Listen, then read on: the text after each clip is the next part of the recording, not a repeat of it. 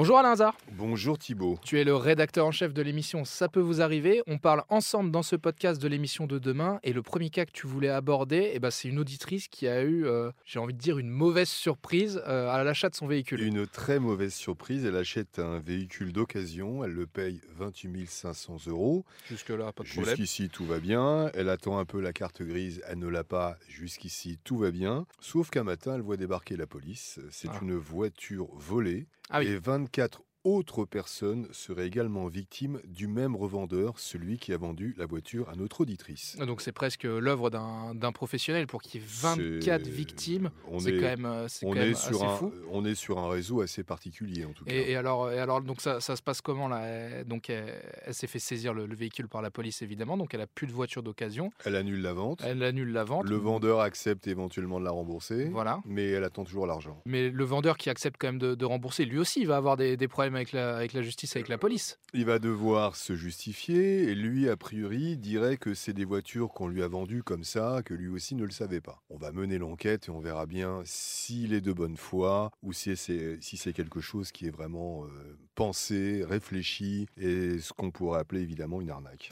Et alors, le deuxième cas que tu voulais euh, aborder dans, dans ce podcast, c'est tout aussi euh, hallucinant. Je crois que c'est un auditeur cette fois-ci euh, qui s'est fait voler, euh, tu me le disais avant, pas moins de 80 000 euros. Un professionnel, Thibaut, il est plombier chauffagiste, euh, donc il a un compte professionnel. Et puis d'un seul coup, euh, son compte, attention au jeu de mots, c'est un plombier chauffagiste. On enchaîne les jeux Son de mots dans ce compte podcast. a hein. été littéralement siphonné. en quelques jours, des individus ont accédé, donc euh, on ne sait pas comment, mystérieusement à ses comptes. On lui a prélevé 80 000 euros. Ce qui est une somme totalement énorme. Non, mais C'est- ça qui est assez, c'est ça qui est assez fou. C'est c'est pas la première fois dans ce podcast que tu, que tu parles de, de cas comme ça.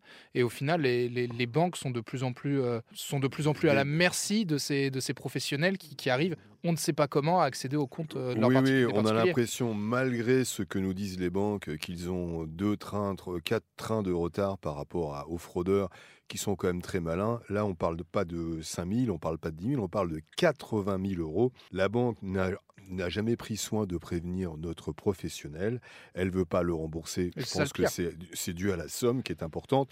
Lui, en tout cas, 80 000 euros sur son compte professionnel, il est en péril. Donc, on va vraiment tout faire pour essayer que qu'on puisse le rembourser, parce que c'est pas normal. Et on le rappelle une nouvelle fois, Alain, dans ces cas de figure-là, c'est à la banque de prouver que, l'audit, que son client a Oui. fait une mauvaise manip, Oui. a donné ses codes, etc., pour ne pas avoir à, à le rembourser. La loi dit clairement que c'est à la banque de prouver que son client a commis une vraie négligence. Alors, c'est pas simplement il nous semble qu'il a commis une négligence, il faut prouver qu'il a vraiment commis une négligence. Merci Alain Hazard. Rendez-vous 9h30 demain dans l'émission pour essayer de résoudre ces cas. À demain Thibault.